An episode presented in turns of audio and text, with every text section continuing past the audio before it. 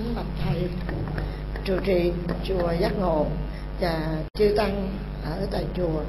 Con phật tử từ mạng cũng có đôi lời, cũng xin tạ ơn quý thầy ở chùa.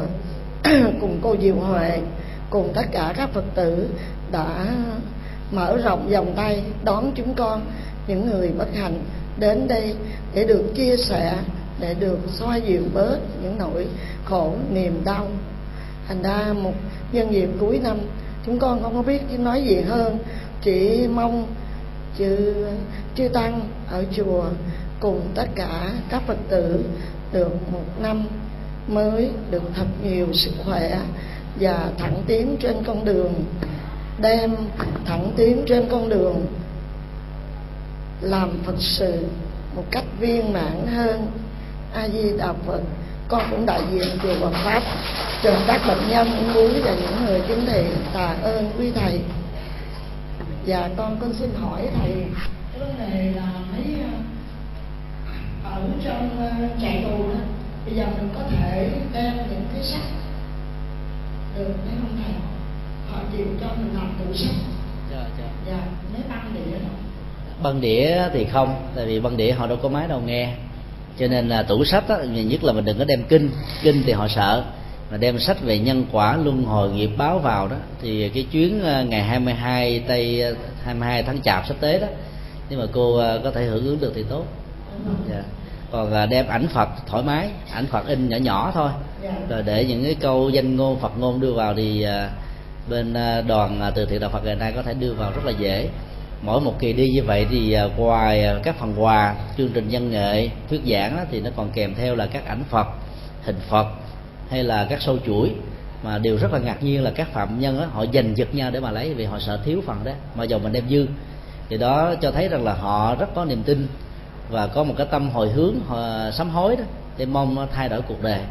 Cho nên ờ, chuyến đi sắp đến đó, nếu mà cô có thể hỗ trợ được phần nào về các cái tủ sách nho nhỏ cho các phạm nhân thì rất là hay. À, trước khi à, kết thúc thì à, chúng tôi xin à, chia sẻ thêm một cái câu hỏi ở trên Zoom. room câu hỏi đó là à, nếu một quốc gia chính quyền đàn áp phật giáo thì người phật tử phải làm sao? Đây là một câu hỏi rất khó thỏa mãn được những người nêu thắc mắc cũng như là các cái chia sẻ của nó đó có thể, nó có thể là những sự bất đồng về quan điểm và phương pháp luận. Trước nhất thì phật giáo dạy chúng ta là không nên quan niệm mình như là một nạn nhân. Dĩ nhiên, mình vẫn thấy rất rõ bằng à, chánh chi kiến, chánh tư duy rằng là mình đang sống ở trong một nghịch cảnh. Khi một chính thể đàn áp phật giáo đó, thì có thể đàn áp bằng nhiều cách khác nhau. Ví dụ như chính thể việt nam cộng hòa thì à, đàn áp theo cách đó là loại trừ đạo phật ra khỏi bản đồ việt nam. Hoặc là tại việt nam ở trong à, giai đoạn à, vừa qua đó, nó có những cái không thuận lợi về phát triển. Thế này thế kia. Ờ, thì chúng ta cũng biết rằng là nó là những cái nghịch cảnh mà tăng ni phật tử phải trải qua. Ví dụ như chúng tôi là những tu sĩ xuất gia sau năm 75 đó, thì không có may mắn để được ngủ ở chùa vào ờ, những cái năm từ năm ờ, 76 cho đến năm ờ, 84 85 tức là khoảng 10 năm đó là không có tu sĩ nào được ngủ ở chùa cả. Một số tu sĩ cũng phải bị buộc là đi nghĩa vụ quân sự. Cái hoàn cảnh nó đã đẩy đưa như thế, thì tối các tu sĩ thì phải đi tìm đến nhà phật tử mà ngủ thôi thì đây là cái giai đoạn mà chúng tôi cho rằng là nghịch cảnh rất lớn và nó cũng là một cái lửa để thử vàng cho những người tu. Thì trong cái hoàn cảnh như vậy thì cũng có những người là tóc dài theo năm tháng, bởi vì tu tập mình không biết là tương lai mình như thế nào, mà bị khó khăn nhiều thứ quá cho nên chán nản thất vọng mà bỏ cuộc nửa chừng. Một số khác thì đi vượt biên để làm đạo ở những quốc gia mà mình cho rằng là nó có cái quyền tự do và nhiều cái điều kiện khác còn một số thì, thì vẫn tiếp tục ở trong nước. Tại vì không có một sự lựa chọn hoặc là có những cái nguyện vọng dấn thân uh, sống chung với những người khổ đau để mình góp phần chuyển hóa những cái nỗi khổ niềm đau đó theo cách thức mà mình có thể làm được. Động cơ mục đích hoàn cảnh hoàn toàn khác và cách ứng xử hoàn toàn khác. Cho nên trong nghịch cảnh á, thì bên đạo Phật dạy chúng ta là đừng quan niệm mình là nạn nhân. Vì cái quan niệm mình nạn nhân đó là thừa nhận rằng là có một cái ngã để chấp vào những cái khổ đau do người khác tạo ra cho chính mình. Và do đó khổ đau khó có thể được kết thúc. Và nhà Phật dạy chúng ta là không đồng hóa khổ đau này với cái tôi. Cái tôi của vật lý là cơ thể hay là cái tôi tâm lý là dòng cảm xúc. Đồng hóa như thế là chúng ta làm cho nỗi đau nó kéo dài. Chính vì thế mà cái quan niệm đầu tiên á, thì người phật tử cần phải thấy rất rõ là các nghịch cảnh á, đôi lúc nó có thể hỗ trợ cho mình trong những sự tiến bộ. Mặc dầu cái sự hỗ trợ đó là bất đắc dĩ, mình quan niệm như vậy thì tự động là mình không thấy mình là bị nạn nhân. Do đó là tâm chúng ta sẽ được bình an. Cái thứ hai đó là chúng ta sẽ thấy rất rõ rằng là các cái hoạt động mà người phật tử hay tu sĩ, dấn thân đó là phải dựa trên tinh thần của nhà phật dĩ nhiên là tinh thần nhà phật có thể nó khác với tinh thần của các nhà chính trị. Các nhà chính trị là muốn thay thế một chủ quyền để đóng góp với cái tính cách mà mình cho rằng là chủ quyền chính trị của mình có thể cao hơn, tốt hơn, với chủ nghĩa hay hơn, với cái gì đã có trước đó. Còn quan điểm của đức phật nó khác hoàn toàn. Đức phật đã thấy rất rõ cái giới hạn của chính trị nó chỉ tồn tại nhất thời, dù là chủ nghĩa nào đi nữa. Có tự xưng là muôn đề muôn năm thì cũng là tồn tại trong khoảng một thời gian còn phật pháp là là dạng đại là muôn đề khi mình thấy phật pháp là dạng đại là muôn đề đó, thì mình mới thấy rất rõ là cái giải pháp của phật pháp đó, nó là một cái giải pháp ôn hòa, có giá trị trị liệu, và dĩ nhiên các nhà chính trị sẽ khó có thể chấp nhận. Ví dụ giải pháp của phật giáo là kêu gọi hòa bình.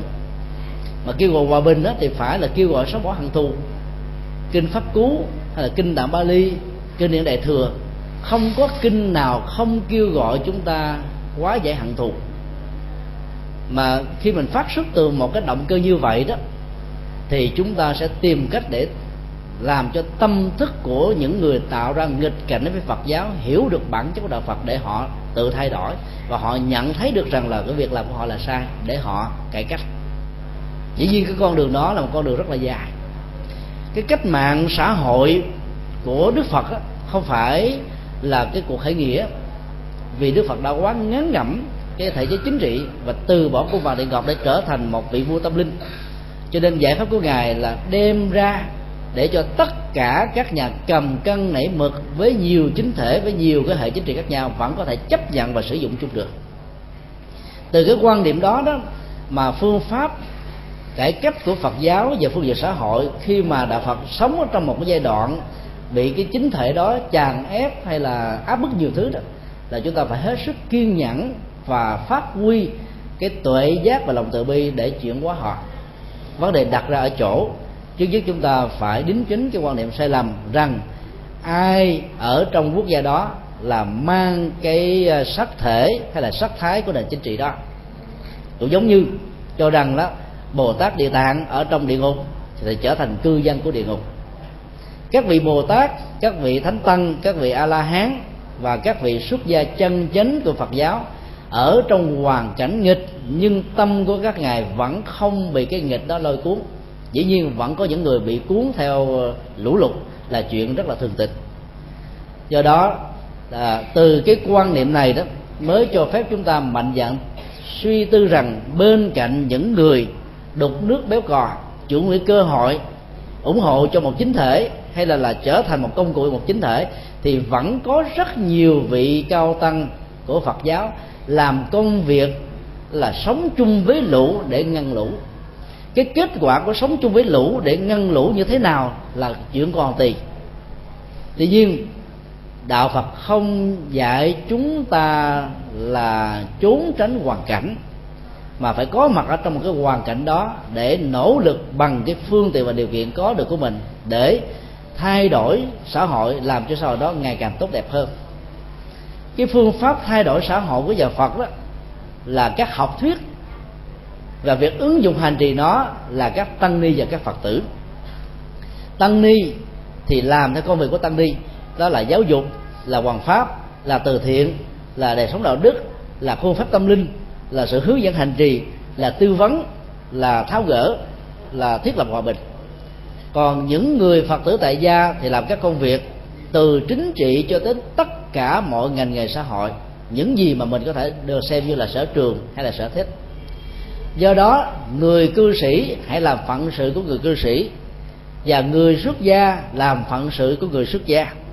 Nhiều người nhiệt tình quá cho nên dẫn đến cái quan niệm buộc những người xuất gia phải làm công việc của người tại gia và thậm chí làm công việc của một người chiến sĩ là sai với tông chỉ của nhà Phật. Các tu sĩ Phật giáo không thể nào làm công việc của các chiến sĩ. Thậm chí cũng không làm các công việc tay sai cho bất kỳ một chính thể nào. Ai làm tay sai hoặc là ai làm cái lo phát thanh thì có đó làm sai tâm chủ nhà Phật. Còn những vị xuất gia chân chánh phải làm công việc duy nhất là truyền bá thông điệp của đạo Phật đến với mọi người. Còn người ta chấp nhận hay không là chuyện nghiệp cảm và quan niệm của họ chúng ta không cưỡng bức họ theo nhưng chúng ta được quyền tuyên dương học thuyết của nhà Phật. Cho nên là một người xuất gia chân chánh á, trên đầu chúng ta chỉ đội duy nhất là tam bảo Phật pháp và tăng. Chứ không hề đội bất kỳ một cái nón nào dù là nón cối hay là nón sắt hay là nó có thể có những cái gần với nón cối gần với nón sắt. Tất cả những chiếc nón đó tu sĩ Phật giáo đã không bao giờ muốn và cũng không nên bị gán ghép để đội vào thì như vậy là cái công việc của những người phật tử thì tùy theo sở trường mà mình đóng góp. Còn quan niệm của những vị tu sĩ là chuyển hóa tâm thức của cuộc đời bằng học thuyết, bằng à, đời sống đạo đức, bằng sách vở, bằng thuyết giảng, bằng từ thiện, bằng những gì mà mình có thể làm được. Do đó là các quan điểm khác biệt về cách thức hành trì dẫn đến những việc mà góp phần cho một cái à, xã hội ngày càng tốt đẹp hơn có thể rất là khác nhau nhưng chúng tôi rất kính mong nếu chúng ta tự thừa nhận mình là những người phật tử và những người tu sĩ, thì chúng ta cần phải có cái bản lĩnh không sợ hãi dầu cho người ta có gắn ghép mình là cộng sản hay không cộng sản dầu cho người ta có gắn ghép mình là chống cộng sản hay là không chống cộng sản dầu cho người ta có gắn ghép mình bằng bất cứ một chính thể nào. Thì cái điều duy nhất mà chúng ta cần phải đi là tuân thủ và trung thành tuyệt đối với lý tưởng mà Đức Phật đã dạy đó là từ bi và tuệ giác. Từ bi thì không có hận thù tuệ giác thì không có lợi trừ. Từ bi đó thì cần có uh, nỗ lực để mà chuyển hóa. Tuệ giác giúp cho chúng ta phương pháp luận để dẫn đến thành công. Thì như vậy trong các cái hoàn cảnh bị nghịch đó thì làm sao đừng đánh mất lương tâm đừng đánh mất lý tưởng mà hãy xem rằng đây là một cơ hội để chúng ta khẳng định chính mình đừng biến mình trở thành nạn nhân. Và khi mà mình không quan niệm mình là một nạn nhân á thì mình sẽ không than trách mà ngược lại tìm cách để tháo gỡ cái gì nó cũng có những cái giá của đó. Có những cái gút á, phải tháo gỡ mất đến 10 năm có những cái gút đến 20 năm có những cái gút đến 30 năm có những cái gút đến những cái dài kiếp dài đời mà vẫn chưa có thể thành công được. Ở trong kinh dược sư đức phật có thể dạy chúng ta một câu như thế này giải kiết giải kiết, giải quan kiết. Một câu có bảy chữ mà đến ba động từ giải là tháo mở. Kiết là cái gút cái gút của chính trị cái gút của chiến tranh cái gút của bất hạnh cái gút của khổ đau cái gút của bế tắc cái gút của hận thù. Dĩ nhiên không phải đơn giản tháo gỡ như cây gút của một sợi dây. Chúng ta nỗ lực lần đầu không thành công thì phải nỗ lực lần thứ hai. Cho đến nỗ lực đến lúc nào thì thành công thì thôi. Cho đến lúc chúng ta nhắm mắt siêu tay thì cái cái quyền lực đó cái bi nguyện đó vẫn tiếp tục theo đuổi chúng ta. Cho nên chúng tôi trình bày là trình bày trên góc độ quan điểm của nhà Phật trên kinh điển mà Đức Phật đã dạy trong kinh. Còn rất có thể à, tất cả chúng ta có quan điểm khác là tùy. Chúng tôi tôn trọng tất cả các quan điểm gì biệt nhưng chúng tôi không cho phép chúng tôi được quyền đi ngược lại những gì mà Đức Phật đã dạy. Còn chủ trương về ờ, các cái cuộc đấu tranh để mà thay đổi xã hội đó đấu tranh bằng vũ khí đấu tranh bằng súng ống, đấu tranh bằng sự tương tàn không phải là quan điểm của đạo phật. Cho nên chúng tôi cũng rất mong những người khác quan điểm của chúng tôi như vừa trình bày, cũng nên lấy cái học thuyết của nhà Phật làm nền tảng để nhận định đúng và sai những gì mà chúng tôi nói, cũng như là đúng và sai của những vị tu sĩ Phật giáo thực tập và làm. Hơn là lấy quan niệm chính trị cá nhân của mình để áp đặt lên nền tảng của Phật giáo và buộc Phật giáo phải làm như thế. Nếu ai không trở thành những chiến sĩ, thì người đó là bán đứng là Phật, người đó là cộng sản, người đó là thế này thế kia. Tất cả những quan niệm như thế đều không phải là cái điều mà chúng ta cần thấy là nó cần được phát huy. Cho nên là phật tử thì chúng ta nên tuân thủ theo tinh thần phật dạy, cũng như là làm thi chú giáo thì chúng ta tuân thủ theo kinh thánh tăng ước còn theo hồi giáo thì chúng ta dựa vào kinh à, cô răng còn là người phật tử thì không thể tách ri khỏi học thuyết từ bi tuệ giác lục ba la mật. Trong đó có một học thuyết rất quan trọng, đó là nhẫn nhục ở trong nghịch cảnh để làm đạo, trong những hoàn cảnh vô cùng khó khăn nhất. Do đó, sự làm đạo như vậy mới có thể góp phần tháo gỡ những được bế tắc. Vấn đề quan trọng là trong nghịch cảnh, đừng đánh mất bản thân mình. À, chân thành à, cảm ơn tất cả các vị hành giả đang có mặt tại chùa. Và dĩ nhiên đó, khi trả lời những câu hỏi mà quý vị đã cố tình đặt ra ở trên các cái diễn đàn như thế này, thì chúng tôi biết chắc rằng là nó có thể dẫn đến sự phẫn nộ không hài lòng của quý vị. Chúng tôi à, trân trọng đón nhận những gì mà quý vị có thể có những quan điểm khác biệt. Còn điều chúng tôi nói là hoàn toàn nó dựa trên tinh thần của nhà phật do đó đó là sự bất đồng là chuyện rất là hiển nhiên. Các nhà chính trị, các nhà kinh tế, các nhà văn hóa, các nhà giáo dục có quan điểm khác nhau về cải cách xã hội. Còn cải cách xã hội của nhà phật phải là dựa trên nền tảng đạo đức và tâm linh. Các nhà giáo dục thì dựa trên nền tảng giáo dục. Các nhà đạo đức là dựa trên con đường đạo đức. Các nhà chính trị đó là con đường đấu tranh giai cấp, đấu tranh xóa bỏ các cái ý thức ở chính trị. Còn đạo phật thì không dạy chúng ta làm những thứ này mà đạo phật dạy chúng ta là vận dụng mọi phương cách để đưa con đường đạo đức và tâm linh vào để cho hận thù được giảm đi đau khổ được bớt lại và bế tắc được thâu hẹp. Thì đó là những cái điều mà chúng tôi rất kính mong. À, quý vị hãy đón nhận nó bằng một cái tinh thần hết sức là khách quan hết sức là khách quan để tránh những cái tình trạng quy kết chụp mũ mà vốn có thể làm cho tăng ni phật tử trong và ngoài nước trước và sau. Năm 75 đó à, bị chia cắt. Mà lẽ ra nó phải là một cái à, gì đó cần phải à, hợp tác với nhau trong những cái phật sự cụ thể. À, chúng tôi bản thân chúng tôi là không bao giờ thần tượng và mê tín các ý thức hệ giáo hội. Bởi vì đó giáo hội đó có mặt ở trong một giai đoạn lịch sử. Nó có thể đáp ứng cho những nhu cầu của xã hội. Nó có thể đúng nó có thể sai còn chúng ta tuân thủ theo kinh điển và tinh thần Phật dạy thì chúng ta ăn chắc mặt bền. Quan điểm nào chúng ta thấy đúng với lời Phật dạy thì chúng ta hưởng ứng. Sự kiện nào sự việc nào chúng ta thấy sai với tinh thần Phật dạy thì chúng ta không hưởng ứng. Dầu đó là thông điệp thông bạch của giáo chủ của pháp chủ của uh, chủ tịch giáo hội trong hay ngoài nước chúng tôi không bận tâm. Đó là lý do mà trong trang web đạo Phật ngày nay chúng tôi không hề đưa các thông điệp thông bạch của giáo hội bất cứ giáo hội nào trong nước hay ngoài nước vì chúng tôi nghĩ rằng là tất cả những ờ, thông điệp của Đức Phật là quá đủ rồi. Quá đủ để chúng ta hành trì. Hành cả kiếp này sang kiếp khác vẫn chưa hết. Huống hồ là những cái mà nó chỉ mang tính cách phiến diện nhất thời ở trong một cái bối cảnh lịch sử nào đó. Cho nên chúng tôi không hề muốn để cho con đường tâm linh của nhà Phật nó bị vắng đục bởi bất cứ một cái nón nào. Dù quý vị có thể ghép chúng tôi vào những cái nón đó như một số vị đã là test uh, uh, chat ở trên uh, room này. Chúng tôi cũng xin trân trọng cảm ơn quý vị đã cho chúng tôi biết các phản ứng của quý vị khi mà chia sẻ những câu hỏi do chính quý vị đặt ra. Uh, trước khi kết thúc thì uh, chúng tôi chân thành uh, cảm ơn thầy đồng trí uh, quý thầy đang có mặt tại room cũng như là ban điều phối uh, diễn đàn Phật pháp nhiệm màu đã cho cơ hội để truyền âm trực tiếp vào trong diễn đàn này. Nếu quý vị tiếp tục tin tưởng và có yêu cầu thì à, những buổi pháp tội khác đó à, chúng tôi sẽ tiếp tục à, truyền trực tiếp như thế này. Còn về bản thân của chúng tôi thì chúng tôi cũng rất là mong về sau đó, các câu hỏi nên hướng vào trọng tâm của sự tu tập và hành trì. Vì những việc thảo luận liên hệ đến những vấn nạn chính trị đó, nó không phải là giải pháp của chúng ta. Nó không mang chúng ta đi đến đâu. Nó có thể làm cho chúng ta hiểu lầm lẫn nhau. Mà trong rất nhiều bản kinh trung bộ đó có thể nói là đức phật đã nhấn mạnh rất nhiều lần là những việc thảo luận về chính trị đều là hí luận.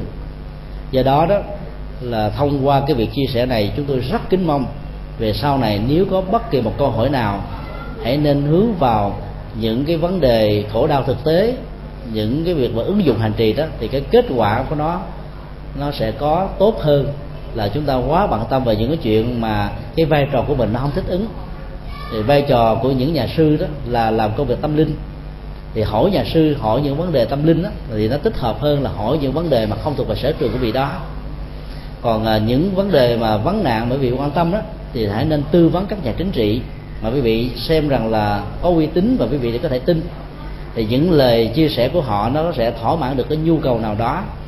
Còn đối với các việc mà thuyết giảng Phật pháp đó thì đừng nên để cho những câu hỏi đó nó làm bận tâm chúng ta vì như vậy đó khi chúng ta nghe đó nó sẽ mất đi tính cách là chủ quan mất đi tính cách là khách quan. Và do đó mọi giả thuyết về chuyện mà đúng và sai đó nó có thể trở thành như là tư kiến của cá nhân. Và nhân danh nó như là Phật giáo là điều không nên. À, một lần nữa chân thành cảm ơn tất cả và kính chúc được ăn lành. Xin đặt này có gia đình của cô Cẩm Chân ở Canada về vô tình đến chùa để